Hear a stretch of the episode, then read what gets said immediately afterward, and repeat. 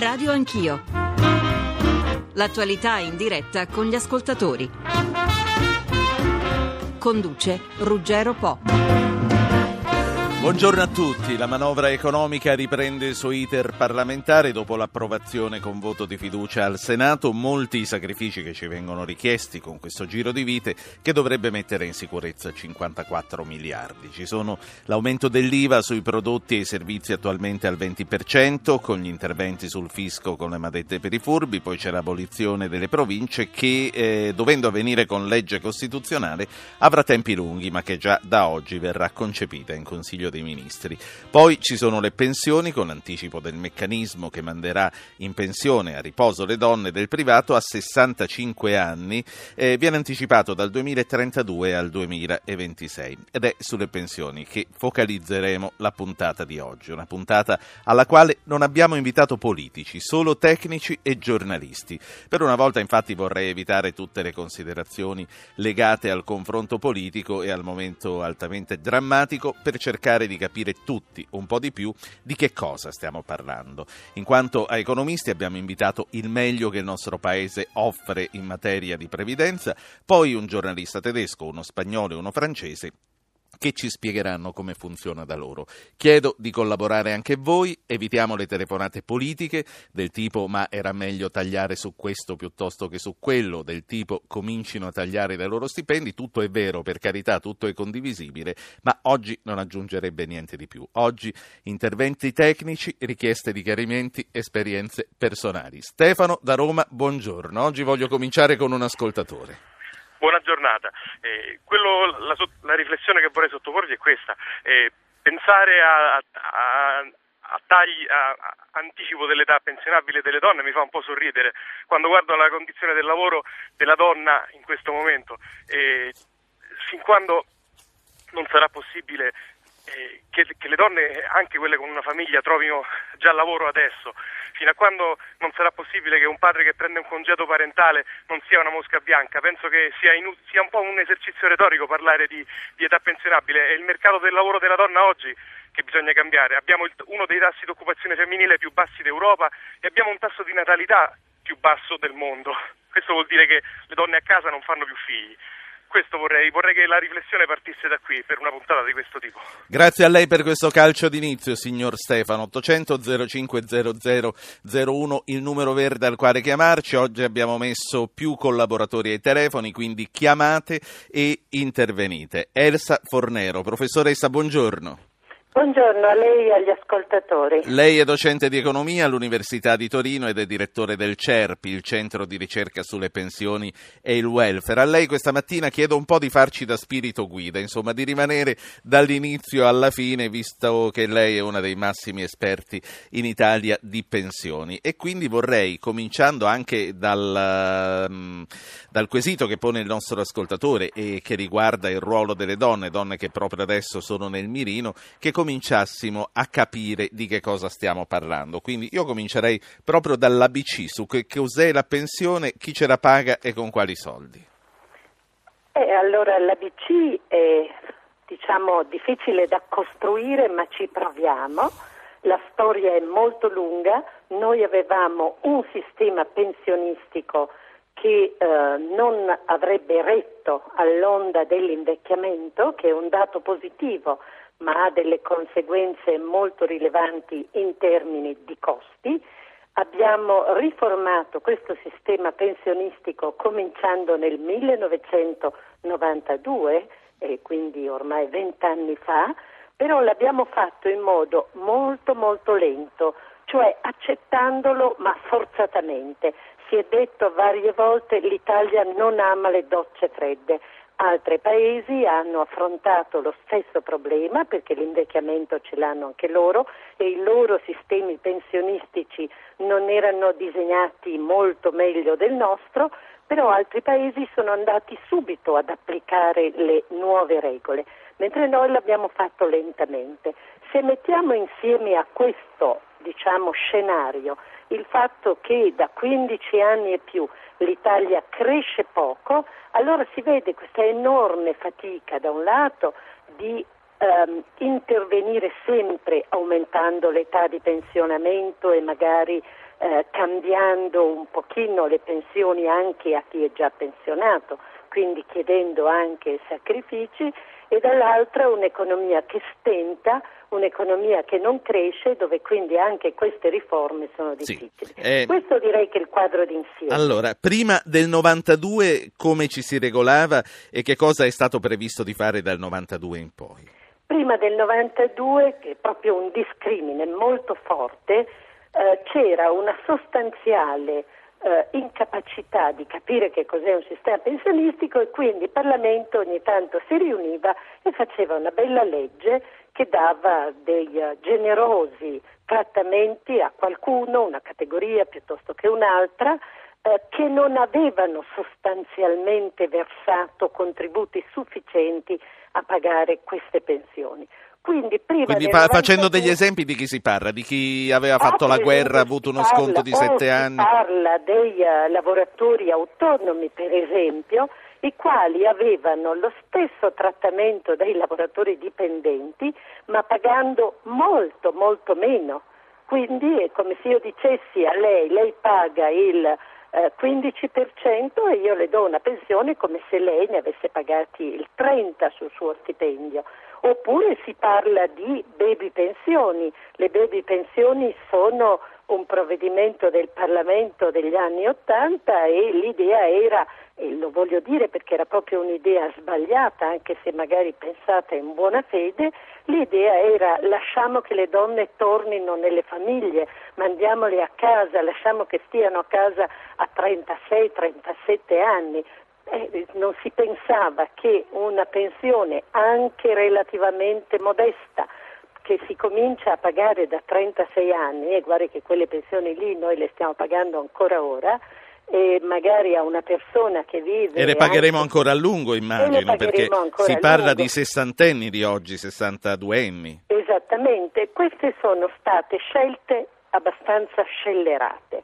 Dopodiché nel 92 si comincia con una riforma amato, molto forte, che cambia le regole e soprattutto fa una, una, cosa anche che è stata molto importante per ridurre la spesa e che ha riguardato direttamente i pensionati, e cioè ha ridotto l'aggancio delle pensioni, quindi di chi non lavora più, l'ha eh, stabilito soltanto alla variazione sì. dei prezzi come dire che un pensionato da allora, se va bene, tiene il proprio potere d'acquisto, ma certamente non lo aumenta con l'aumento del tenore di vita dei sì, lavoratori. Professoressa, lei, lei, parlando dei baby pensionati ha parlato di donne, ma se ricordo bene riguardava tutti i dipendenti pubblici, anche uomini. Assolutamente, assolutamente, erano le follie che si pensavano... E in dieci anni, perché ha detto è stata creata negli anni 80, nel 92 è stata abolita, in dieci anni quanti si pensa eh, sarà stato stimato, saranno stati contati, quanti sono i baby pensionati?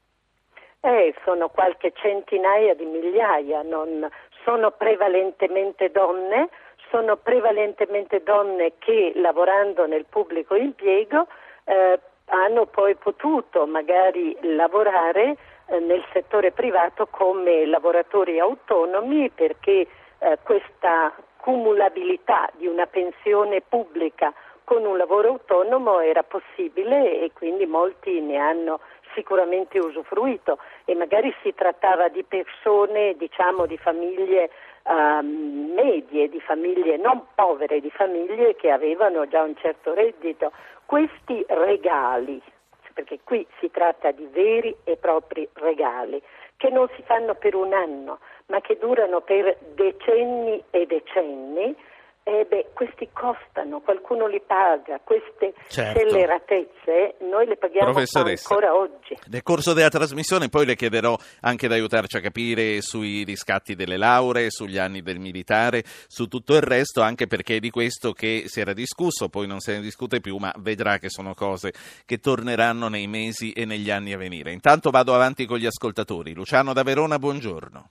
Buongiorno a tutti. E innanzitutto vorrei scusarmi per la mia ignoranza, ma io purtroppo ho 46 anni e ancora non ho capito quando riuscirò ad andare in pensione, nel senso, tutti questi annunci dell'aumento dell'età pensionabile varranno per chi?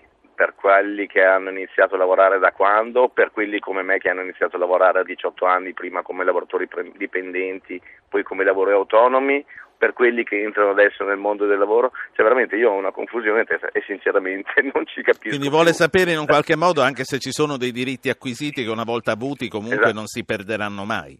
Esattamente, l'ultima cosa poi che Sì. mh, mi sarebbe piaciuto fosse stata affrontata nella trasmissione. Oggi mi risulta Abbiamo che, appena eh, cominciato, sì.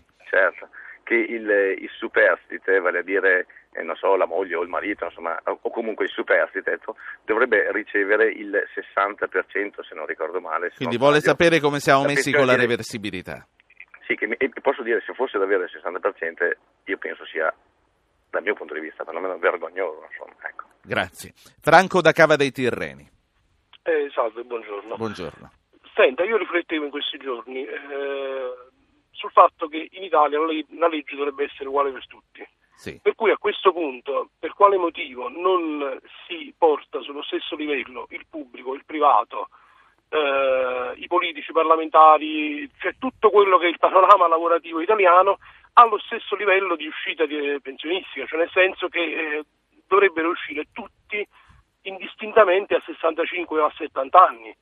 Cioè per quale motivo io non riesco a capire, cioè, appunto il discorso Certo. dei pensionati, il discorso delle, delle È dei chiaro, quindi- per un giorno e lasciare questa possibilità solo ai lavoratori, ai lavoratori che, fa- che svolgono lavori usuranti, che hanno un reale diritto ad andare in pensione prima, perché non riesco a capire come un muratore a 55 anni debba ancora salire sul- sul- sull'impalcatura. Certo. Gra- grazie signor Franco. Fabio Pamolli, buongiorno. Buongiorno. Il professor Fabio Pamolli è direttore del Limit Alti Studi e del CERM. Che cos'è Limit? Facciamo una, una piccolissima parentesi, professore. Ah, sì, IMT è una scuola di dottorato cosiddetta ordinamento speciale, quindi noi abbiamo programmi di dottorato di ricerca, sono programmi internazionali di dottorato e abbiamo cercato di fare anche reclutamento internazionale di docenti. Sì. Apparentemente le cose stanno andando bene. Senta, venendo, venendo a noi e eh, ripartendo dalle considerazioni che ha fatto la professoressa Fornero, ma soprattutto dai- dagli argomenti che hanno messo sul tavolo i due ascoltatori che, che hanno chiamato. Luciano da Verona che chiede se, mh, se ho capito bene, se si possano considerare acquisiti certi diritti che poi eh, qualcuno pensa successivamente di cambiare. E poi anche questo ascoltatore che ha chiamato dalla provincia di Salerno che dice eh, ci sono trattamenti diversi a seconda di diverse categorie di lavoratori. È giusto questo? Ma intanto eh, questa diversità di trattamento ancora vigente è un po' l'altra faccia di quella lunga transizione che Elsa Fornero richiamava pochi minuti fa. Si è disegnato un sistema eh, attraverso la riforma Dini che prevede a regime il passaggio a un sistema pensionistico. La riforma Dini è quella del 92, quel crinale di cui È parlavamo. quella del no? 95, immediatamente successiva Sì. a quella di a quella richiamata Sì. prima.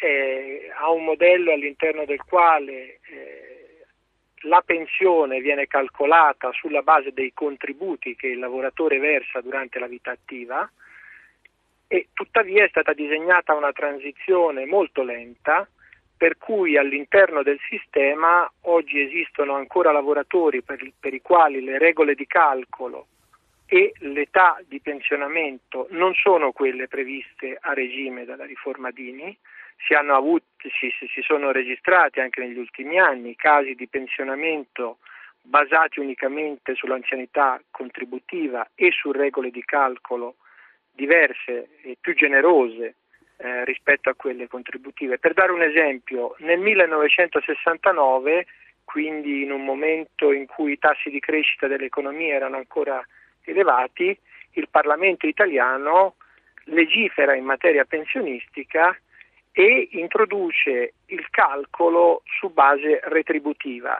Se lo ricorderanno quelli della mia generazione che avevano i genitori che poi sono andati in pensione con quel sistema. Lei di che generazione è? Non possiamo, non possiamo vedere la faccia. Lei di che generazione è, professore? che- Beh, io ormai vado per i 45, per Quindi cui si stiamo- parla dei stiamo- giovani. stia- de- Sì. stiamo- ma i, nostri genitori andavano in pensione avendo eh, ad esempio nel, nel, nell'impiego pubblico, maturato un'anzianità di lavoro che li portava degli scatti di retribuzione e la pensione veniva commisurata alla media della retribuzione nei tre o nei cinque anni immediatamente precedenti alla pensione. Quindi c'erano dei tassi di sostituzione cosiddetti tra la prima pensione e l'ultima remunerazione molto elevati. Allora, questo sistema, come Elsa Fornero ha richiamato, non è più sostenibile. Non siamo più negli anni 60, non abbiamo più un'economia che cresce al 7% e soprattutto è finita la stagione del baby boom. Quindi non abbiamo più la possibilità di pagare attraverso eh, i contributi versati da coloro che lavorano pensioni generose per coloro che non lavorano più. Ed è necessario riscoprire dopo un periodo all'interno del quale forse ce ne siamo dimenticati, eh, la natura dell'istituto pensionistico. L'istituto pensionistico offre sì prestazioni e dignità nell'età avanzata, ma sono prestazioni e dignità strettamente collegate con i contributi che abbiamo versato durante l'età lavorativa. Se non si ripristina questo collegamento, e purtroppo non sarà sufficiente di per sé ripristinare questo collegamento, a testimonianza della serietà della situazione finanziaria in cui ci troviamo, ma questa è la precondizione per una sostenibilità del sistema pensionistico. Questo significa che chi ha, meno, chi ha, pagato meno, chi ha lavorato meno durante l'età eh, lavorativa se la passerà peggio in vecchiaia. E questa è una regola che le nostre generazioni, e soprattutto le nuove generazioni, ancor più della mia, stanno riscoprendo e lo stanno riscoprendo anche per una ragione strettamente demografica.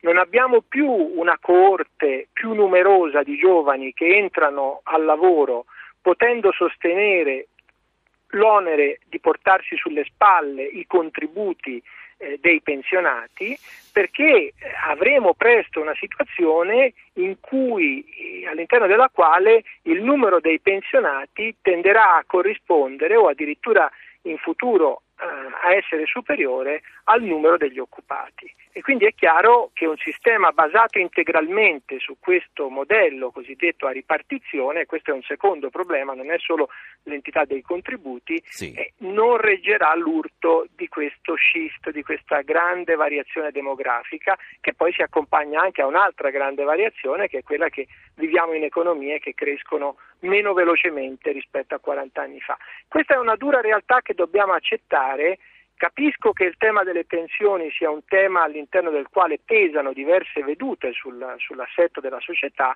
però questo dato numerico credo che debba essere per tutti, per tutte le sì. posizioni, un punto di riferimento. Io saluto anche e do il benvenuto al professor Roberto Pizzuti che insegna economia politica all'Università La Sapienza di Roma. Buongiorno. Buongiorno. professore, le chiedo eh, la disponibilità a parlare soprattutto nella seconda parte perché abbiamo garantito al professor Pammolli di lasciarlo andare fra una decina di minuti, quindi la, la, invito a rimanere in ascolto, a prendere appunti anche sulle telefonate che stiamo ricevendo e alle quali poi nella seconda parte con lei, con la professoressa Fornero, risponderemo. Nel frattempo, eh, vi avevo detto, vogliamo vedere anche come funziona all'estero. Saluto Enrique eh, Giuliana, eh, vice direttore della Vanguardia, giornale catalano. Buongiorno Giuliana. Buongiorno. Come funziona in Spagna, come funziona in Catalogna, se ci sono differenze rispetto al resto del paese per quanto riguarda le pensioni? No, no, in Spagna non ci sono differenze tra le diverse autonomie, in altri aspetti sì, però... Quindi il sistema previdenziale nazionale? Per, sì, il sistema previdenziale nazionale, le regole sono le stesse per tutti gli spagnoli. Finora la, l'età di pensione in, in Spagna era uh, ufficialmente ai 65 anni, è l'età diciamo, obbligatoria di, per andare in pensione. Per uomini e donne uguale? Eh, sì, uguali per tutti, però di fatto in pratica la, la statistica dice che gli spagnoli finora si andavano in pensione verso i 62 anni, perché c'è la possibilità di, di avanzare la, la, la, pensione con uno stipendio, mi pare che in Italia è anche così, eh, di avanzare lo stipendio di, di, con un stipendio più ridotto certo. si va in pensione prima. No? poi in questi ultimi anni, come conseguenza della, della crisi economica, eh, in pratica è successo che in tante aziende eh, si è creato la figura del prepensionato, che sono quelli lavoratori che eh, per esempio hanno, non so, per, per, fare un caso, 52 anni, che l'azienda li con un accordo con lo Stato si fa una formula con la quale l'azienda paga una parte, che, se lui va in pensione di fatto ai 62 anni, sì. eh? con uno stipendio che una parte viene pagato per, la, per, la, per l'azienda, poi certo. fino ad arrivare ai 60 anni che è l'età legale dove certo. ufficialmente si può andare in pensione. Mm, tante persone in questi ultimi anni di, di crisi, anche di pre-crisi, eh, hanno lasciato di lavorare ai 50, 52 anni, 53 anni. Quindi il dibattito è sentito anche in Spagna? Sì, sì, molto sentito. Poi eh, da un anno a questa parte, dopo l'esplosione diciamo, forte della crisi, poi eh, un, un, al maggio del 2010 il governo viene obbligato a cambiare strada, a cambiare rotta, allora mh, mm, si introduce una modifica importante per la quale l'età ufficiale di pensionamento nei prossimi anni sarà ai 67 anni, lo quale in pratica significa che eh, se oggi la, il, il, promedio la, eh, statistico è di andare in pensione a 62 anni, sì. sicuramente andiamo ai 65, ai 65 reali, poi eh, qualche gente che andrà ai 67. Juliana, rimanga, rimanga con noi, sentiamo i nostri ascoltatori, Pierluigi da Milano e Luciano da Catania. Pierluigi. Sono Pierluigi, chiamo da Milano, grazie per avermi chiamato e complimenti per la trasmissione. Vada tranquillo, dica quello che deve dire. Io dico, ho proposto alla sua assistente, perché non facciamo in Italia quello che succede in Svizzera, dove ci sono tre pilastri per la pensione. Il primo è statale, che è minimo, credo che dia meno del, del 50% poi della pensione definitiva. E poi un, sec- un eh, secondo pilastro di, e terzo di pensione volontarie cioè, il telefono suona sempre quando non deve, vada avanti. Eh, vabbè, l'ho lasciato acceso. Okay. Senta, eh, eh, chiedevo appunto alla professoressa Fornero se illustra un po' agli ascoltatori il sistema svizzero sì. e se può essere agevole anche per l'Italia. Tra l'altro si potrebbe fare gli altri pilastri gestiti da non da questi fondi pensione sì. che sono stati costituiti qualche tempo fa che non funzionano perché sono tutti quanti in rosso come gestione sì. ma a livello, pubblicamente a livello regionale così si potrebbe attuare già una forma di federalismo pensionistico grazie signor Luciano Stefano da Brescia no, eh, no, lui era Pierluigi da Milano Luciano buongiorno Buongiorno. Eh, mi spostano i fogli mentre parlo. Luciano, prego. Innanzitutto grazie per la chiamata. Prego. Io, io faccio il commercialista, le volevo chiedere, mi capita sovente che eh, trovo delle, eh, delle, dei clienti dove ci sono sia il marito che la moglie che prendono la pensione. Eh, perché sono già pensionati. Ma mi, mi, mi capita anche sovente che eh, ci sono dei pensionati che hanno perso il coniuge, quindi il marito o la moglie, e che continuano a prendere eh, la, la, reversibilità. Attenzione, non, la reversibilità è una cosa molto positiva per, per, chi rimane, però quando siamo in presenza di pensioni alte, parlo di circa certo. 2.000-2.500 euro al mese, non sarebbe il caso di, di cominciare a fare una, un'opera di, di coraggio e, e, e Quindi una, una selezione delle reversibilità lasciandole a chi ne ha davvero bisogno ci sono molti contribuenti che vivono con solo 500 euro al mese, quindi voglio dire, chi già prende 2.000-2.500 euro... Che bisogno ha dei 500 di reversibilità? Grazie. Stefano da Brescia. Sì, pronto, buongiorno. Prego. io eh, mi sono sempre chiesto come mai non abbiamo la possibilità di pagare di più l'Inps. Mi spiego, eh, quei fondi che sono stati attivati un po' di anni fa, verrà offerta una pensione integrativa, ti hanno sempre detto, ma se io volessi al posto di pagare il fondo, pagare l'Inps e avere comunque la mia pensione completa a sì. fine lavoro, non ho questa opportunità e non riesco a capire. La domanda è chiara. Allora, alle, passiamo agli economisti e risposte. Pammolli, cominci lei così poi la lascio andare, vista l'esigenza che ha. Sì, il primo punto, poi lascio anche ai colleghi la, approfondimento e vado su alcuni flash. Il primo punto toccato dal primo ascoltatore è estremamente importante si ricollega a quello che dicevamo prima. Eh, se fondiamo il sistema pensionistico unicamente sui contributi versati da coloro che in quel momento, al momento dell'erogazione delle pensioni, stanno lavorando, abbiamo un effetto di pressione sul lavoro, il cosiddetto cuneo fiscale e contributivo, che alla fine si traduce in una differenza molto forte tra l'ordo, tra il costo eh, del lavoro per eh, l'impresa e il netto in busta paga e rappresenta un disincentivo forte per la crescita. Pensiamo che secondo le stime più moderate eh, di Ecofin o anche dell'Ocse sull'andamento previsto della spesa pensionistica e di quella sanitaria, che sì. anch'essa riguarda gli anziani, avremo eh, nel giro di 15 anni una quota equivalente al 70% del PIL pro capite eh, prodotto dagli occupati eh, che dovrà essere dedicata al pagamento delle pensioni e della sanità per coloro che saranno sì. in pensione. Allora, un pilastro ad accumulazione reale eh, basato su fondi eh, è un pilastro complementare eh, che è necessario per la sostenibilità di lungo periodo del nostro sistema.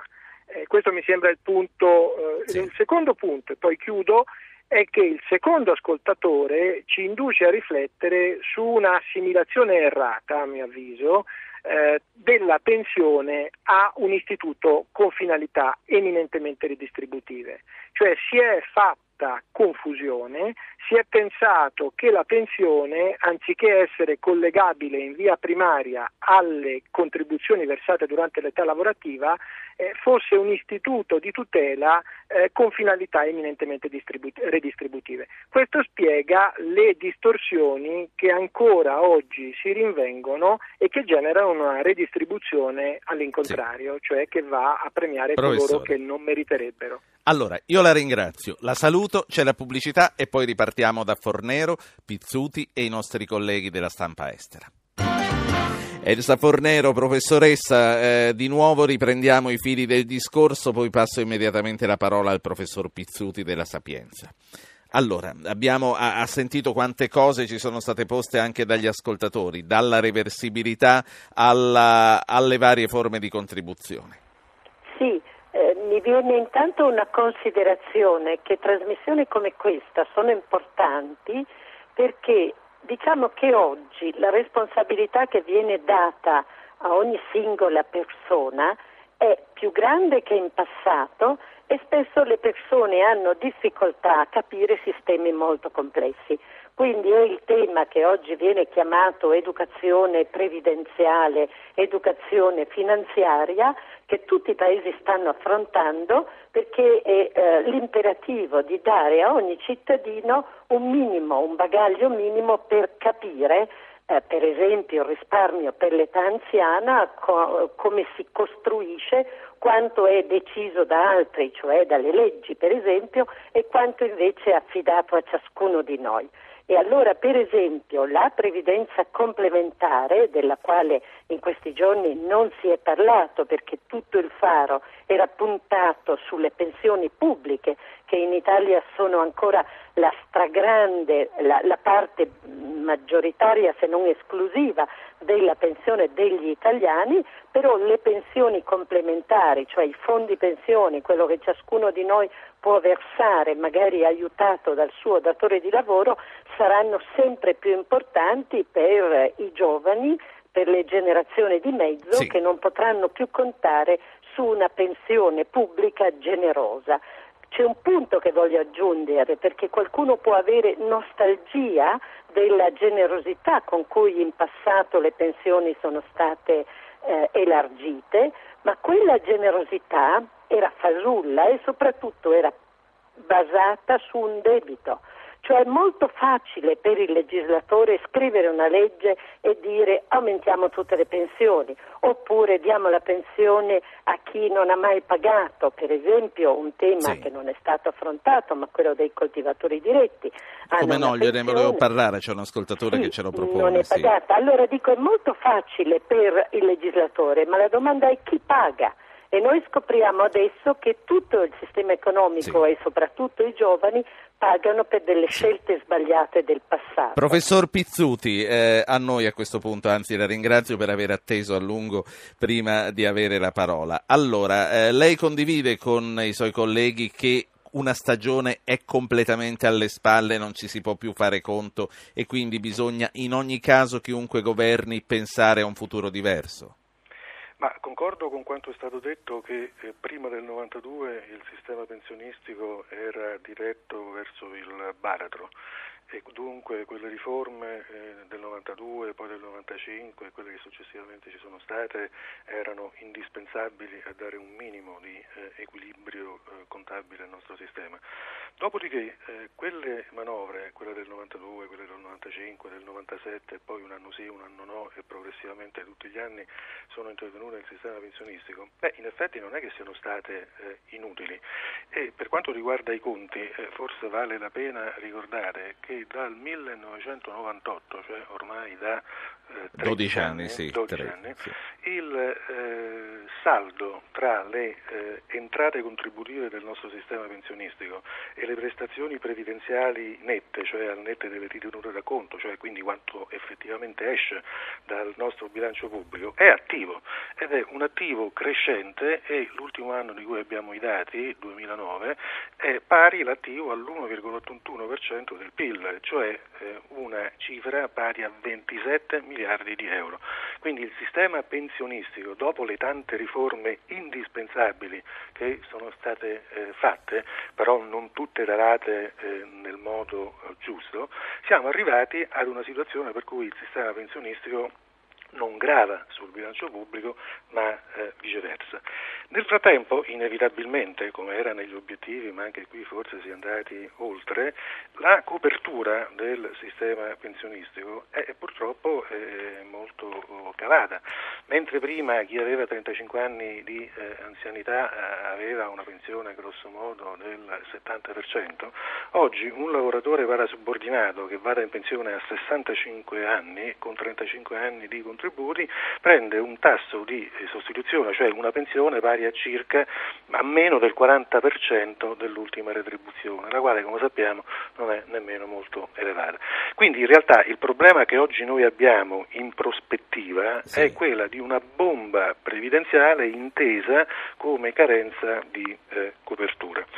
Volevo dire un'altra cosa sugli interventi fatti perché eh, capisco molto eh, le preoccupazioni del primo eh, ascoltatore Stefano da Roma che eh, riteneva un po' curioso che l'approccio alla manovra partisse dall'età pensionistica delle donne e eh, il ehm, Stefano da Brescia che giustamente si domandava ma se dobbiamo eh, aumentare la copertura del sistema pensionistico perché possiamo farlo solo rivolgendosi ai privati come pure è giusto e sì. opportuno fare e non anche al sistema pensionistico pubblico.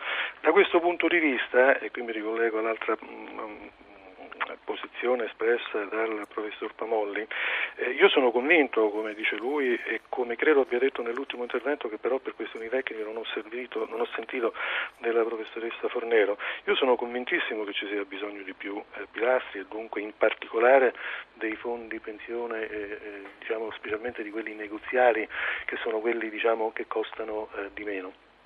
Tuttavia eh, la motivazione che aumentare la componente privata serve a ridurre il cosiddetto cuneo fiscale è un po' eh, nascondersi dietro gli alberi, perché un qualsiasi sistema pensionistico deve essere finanziato.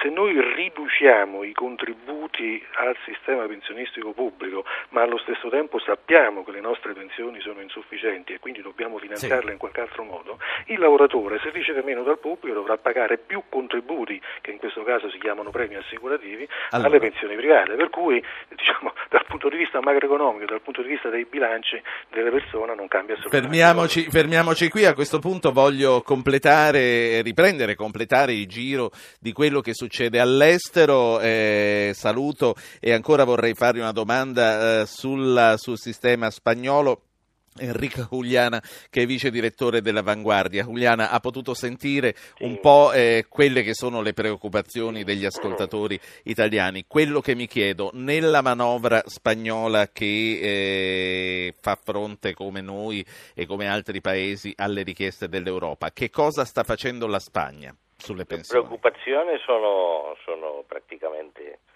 sono le stesse perché non ci sono Evidentemente ci sono differenze tra la Spagna e l'Italia, però strutturalmente mi pare che nel quadro europeo siamo un po' in questo momento alla pari. E, ehm, eh, come hai detto prima, eh, un anno fa, nel momento della svolta della politica economica del governo, modific- c'è stato una, un accordo tra il governo e i sindacati per modificare eh, prima di tutto l'età pensionabile, si va dai 60, 65 anni ai 67, poi di introdurre gradualmente delle modificazioni nel sistema di calcolo, soprattutto per quello che riguarda eh, gli anni che si, che, che si devono aver pagato alla, alla, Cassa dello Stato per, per avere diritto alla, alla, alla, pensione, che adesso, se non ricordo male, in Spagna si, il calcolo si fa su gli ultimi 15 anni lavorati, sullo stipendio sì. degli ultimi 15 anni, invece si va a un modello dove si dovrà fare il calcolo tenendo conto complessivamente tutta la vita. Di un periodo lavorativo lungo, che corrisponde a tutta la vita lungo, lavorativa. Eh, e poi adesso in questo momento il sistema viene mm, fissato in queste condizioni, non ci sono eh, in prospettiva di nuovi cambiamenti. Sì, grazie a Enrico Giuliana, vice direttore della Vanguardia quotidiano catalano. Ora andiamo in eh, Germania, in Francia, prima di tornare alle conclusioni, con gli ascoltatori e con i professori Fornero e Pizzuti. Eh, per quanto riguarda la uh, Germania abbiamo Tobias Piller, che è il corrispondente dall'Italia del Frankfurter Allgemein Zeitung. Buongiorno Piller. Buongiorno. Saluto anche Richard Osé, che è il corrispondente del quotidiano quotidiano Le Figaro. Buongiorno José. Buongiorno, buongiorno. Eh, Piller, come funziona in Germania? A quanti anni si va in pensione? La pensione generale è oh, già adesso oltre 65 anni e la generazione nata nel 64 andrà in pensione a 67 anni. Eh, certamente i, i, tedeschi possono solo invidiare gli attuali pensionati italiani perché quelli, eh, visto dalla Germania, hanno delle super pensioni. Eh, chi va in pensione d'anzianità a 61 anni con 35 anni di contributo prende, non so, diciamo occhi croce, il 70% dell'ultimo stipendio. Il tedesco medio, un, dopo 40 anni di lavoro, prendeva prima il 60% dell'ultimo stipendio, adesso è stato abbassato tipo a 54% e se va in pensione un po' prima, eh, diciamo 62 anni, gli tolgono altri punti percentuali, forse finirà con 48 sì. qualcosa.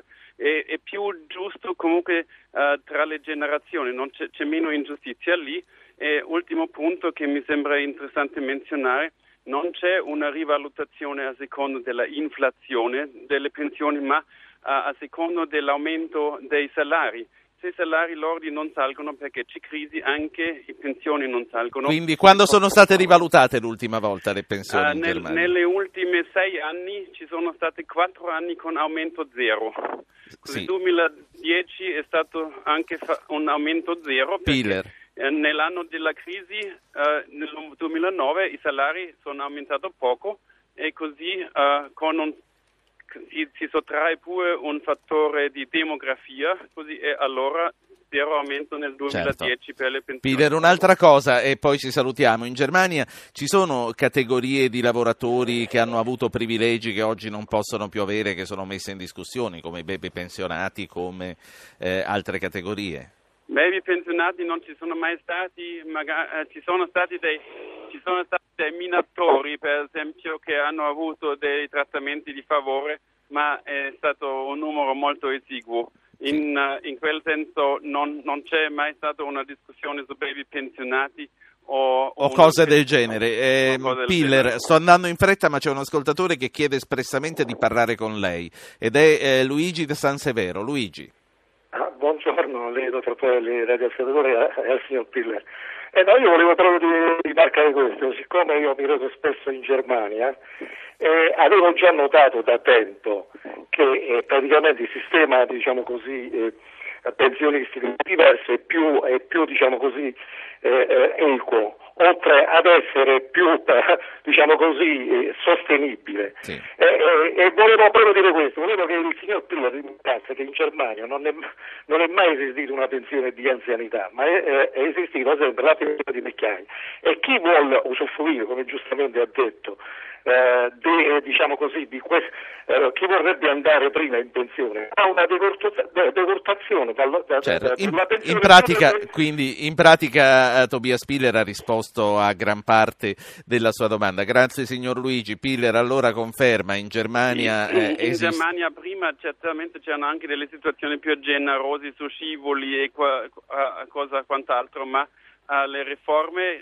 di cui tutti parlano che hanno fatto crescere la Germania più velocemente hanno certamente tagliato molto di questo o non c'è più niente di quello. Ultimo punto da osservare, certamente la Germania è vantaggiata perché la generazione giovane ha più posti di lavoro e così non rimane senza i contributi per tanti anni come in Italia. Grazie, grazie. Richard Eusé, eh, Le Figaro, in Francia invece come funziona? A quanti anni si va in pensione?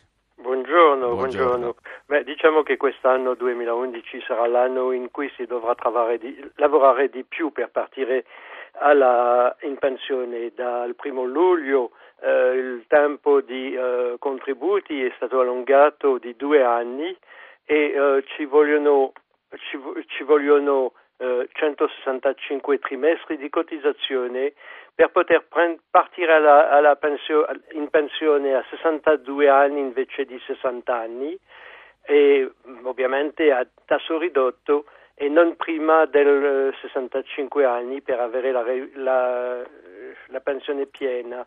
Una, nella legge che è stato adottato, eh, voluto da Sarkozy, che è stato adottato nel dicembre scorso, la, eh, la possibilità è data al lavoratore di lavorare due anni oltre l'età legale, cioè di lavorare fino a 67 anni e uh, il datore di lavoro non può pretendere dal lavoratore che lasci, lasciasse il lavoro a 65, dovrà contribuire a sostenerlo fino a 67 anni. Naturalmente qui si parla ancora di proposte, no? Se, se ho capito no, bene. no, no, è una legge.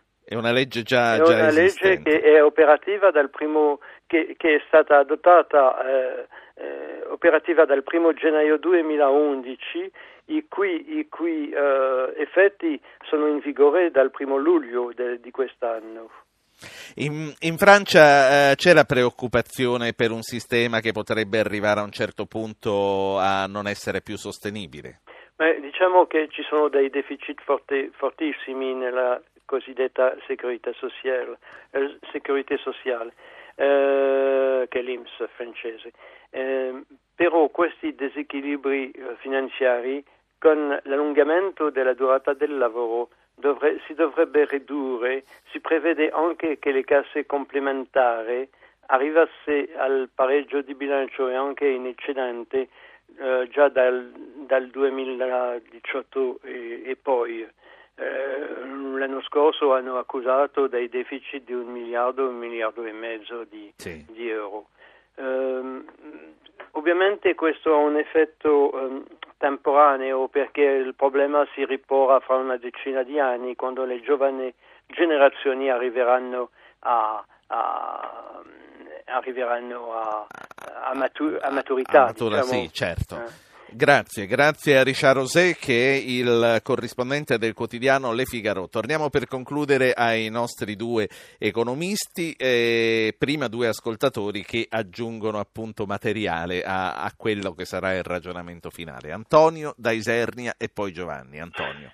Eh, grazie, buongiorno e complimenti per la trasmissione. Niente, io volevo chiedere una delucidazione, siccome sono non vedente, quindi eh, noi come non vedenti, io faccio il centralinista, abbiamo degli abbuoni eh, di anni, ogni tre anni e un anno, magari se dovevamo preoccuparci anche nel prossimo avvenire se, se magari venivano soppresse queste cose o meno. Sì, se qualcuno nei tagli arriverà a pensare eh, anche tagli, a voi. Infatti, infatti, grazie, infatti. grazie signor Antonio. Giovanni?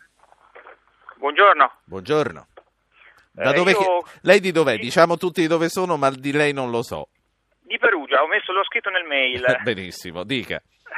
No, la mia considerazione era piuttosto semplice, cioè si basava sul principio dello Stato civile che comunque dovrebbe garantire una pensione dignitosa a tutti i suoi cittadini e quindi su tutti questi tecnicismi che- e applicazioni e modifiche che sono state fatte al sistema pensionistico italiano negli ultimi anni si, si può no- notare un evidente dire, intervento verso il basso, tant'è che io ad esempio eh, percepirò una pensione che molto probabilmente sarà il 40% del mio stipendio. Il- la domanda che, eh, che volevo porre era questa. Io non sono mai riuscito a trovare informazioni su quanto ammonterebbe il risparmio per, per il sistema Italia, quindi per la nostra società, considerando il principio che ho detto prima, cioè la pensione eh, che, si- che lo Stato deve garantire per una vita dignitosa del suo cittadino. Per cui un cittadino che nella sua vita ha guadagnato eh, molti soldi per le sue capacità, per le sue come dire, iniziativa, per fortuna, diciamola come, come, come ci pare, eh, qual è eh, cioè, quale sarebbe il risparmio considerando ad esempio un tetto massimo di 3.000 euro eh, mensili di pensione? Cioè una persona che ha guadagnato, non so, di- decine di migliaia di, di euro al mese, comunque percepirà una pensione che non può superare un certo tetto. Grazie. Decine di miliardi di euro al mese, ce ne fossero, insomma, diciamo 10, 20 ah, miliardi poi. Allora, professoressa Fornero. Dunque ci sono diverse considerazioni, vorrei riprenderne una dell'ascoltatore che diceva non capisco perché dobbiamo avere regole tanto differenziate e io trovo che questo sia sacrosanto. Il sistema pensionistico pubblico, sto parlando di quello pubblico, è costruito, deve essere costruito secondo regole uniformi. Noi una regola uniforme la avremo, ma ci sono ancora aree di privilegio che si sottraggono a questa regola contributiva e quindi queste aree di privilegio non hanno ragione di essere. In questo senso io credo che ci voglia una pressione eh, civile finché si vuole sui nostri governanti perché comprendano che per la pensione le regole devono essere il più possibile uniformi e contributive. Mi aggancio alla questione della pensione del non vedente. Questa è un'altra questione, questa è l'assistenza. L'assistenza un paese civile la deve garantire, l'assistenza va nei confronti di chi è debole, non si deve confondere l'assistenza con il meccanismo generale delle pensioni, perché questo è risparmio che ciascuno accumula, anche se nel sistema pubblico, nella sua vita attiva, per consumare da pensionato. Eh, e quindi questo è una cosa, l'assistenza è un'altra. L'assistenza va garantita, ma se sprechiamo soldi. Si chiamano pagare- pensioni tutti e due, sono omonime, ma non, non sono la stessa cosa. Esattamente, e se noi sprechiamo tanti soldi per garantire privilegi a molte persone nel sistema pensionistico, ci mancano poi i soldi per l'assistenza, ci mancano i soldi per l'istruzione che serve ai giovani, ci mancano i soldi che servono per fare crescita. Quindi questo è un discorso importantissimo. Il terzo principio che vorrei e che è importante che sia capito è che eh, da un lato bisognerà lavorare di più. Questo però non deve essere visto come una condanna. Per molte persone lavorare di più eh, è anche un aspetto piacevole, purché ci sia un po' di flessibilità, purché non sia un lavoro particolarmente usurante che uno vive come ho detto prima come una condanna, ma io penso che nel futuro l'aspetto di eh, vita lavorativa magari un po' più flessibile nell'età anziana sarà qualcosa che le persone desiderano e non sarà Sì. un'imposizione. Se ho capito bene dalla scheda che mi hanno preparato, il signor Elio da Roma, che ora vorrei sentire, dice proprio questo. Signor Elio, prego. Ah, per finire appunto sull'educazione, come ha detto la professoressa, del cittadino, cioè puntare, in altri tempi si faceva il calcolo per quanto tempo si rimaneva al lavoro, oggi quanto tempo serve per andare in pensione, perché si pensava e si diceva che il pensionamento era la morte civile, al massimo si andava nei giardinetti, nella panchina non una panchina sportiva dove si rientra in campo, ma si rimane lì. E quindi eh, si, si, si, riteneva un po' parassiti della società. Lei Oggi, è pensionato, signor Elio? Prego, noi abbiamo visto i sindacati che si sono battuti per l'uscita dal mondo del lavoro come se fosse il mondo della pestilenza, quando invece per le elevazioni sociale, morale e soprattutto economico-finanziario sì. dei lavoratori del Signor Elio, e poi la saluto, lei è pensionato?